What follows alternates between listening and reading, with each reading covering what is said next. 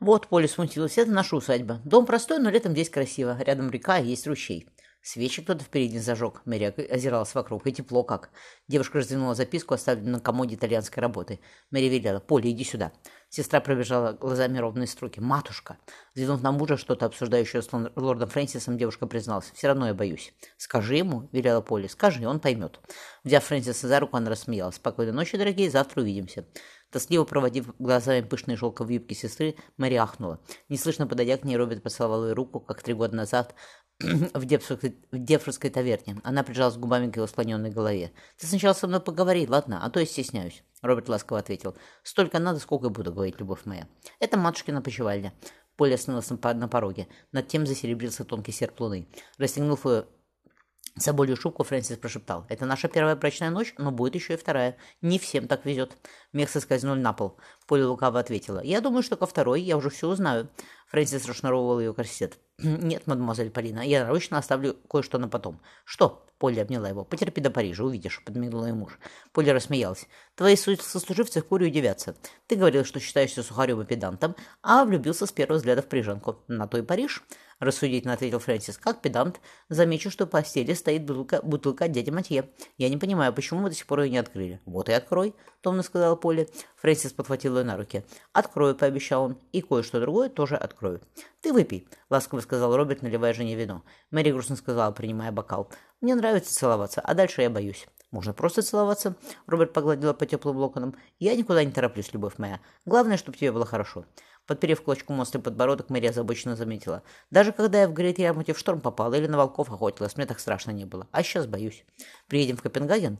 Роберт поцеловал прикрытый лазурем шелком плечом. «И поохотимся в Швеции на медведей. Тебе понравится». «Чего ты боишься?» Мэри покраснела. «Вдруг я сделаю что-то не так, и тебе не понравится». «Что ты можешь делать не так?» Муж обнял ее.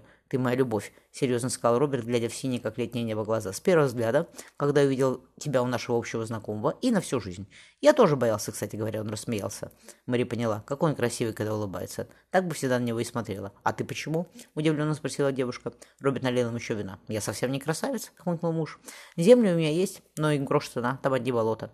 Я тебя старше, и не самый приятный человек на земле, учитывая мои прошлые занятия. В тюрьме я думал, зачем я тебя? Ты ведь мне откажешь». Мэри поцеловала его в щеку. «Ерунда, мобиль обиделся Роберт. «Я в таверне все на тебя смотрела, глаз отвести не могла.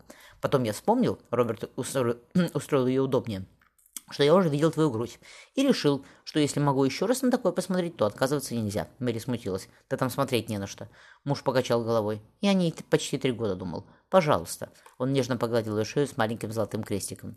Выглянув из опочивальни, Мэри прислушалась. Стоял ранний вечер, в доме было тихо.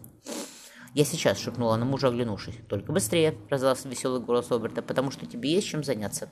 Фыркнув, придерживая на, э, на, накинутое на плечи одеяло, девушка побежала на кухню. Огонь в очаге еле горел. «Еще бы», — пробормотала Мэри, подбросив дров.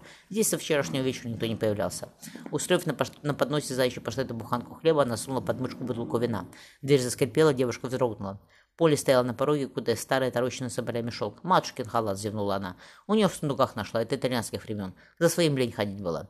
Полы халата не сходились на груди сестры. Мэри рассмеялась. «Я есть хочу», — сообщила Поле. «И Фрэнсис тоже». Высунувшись головой, она спросила. «Все хорошо?» Мэри зарделась. Взглянув на ее шею, сестра хмыкнула. «К матушкиному приезду надень платье с высоким воротником, а не с отложным».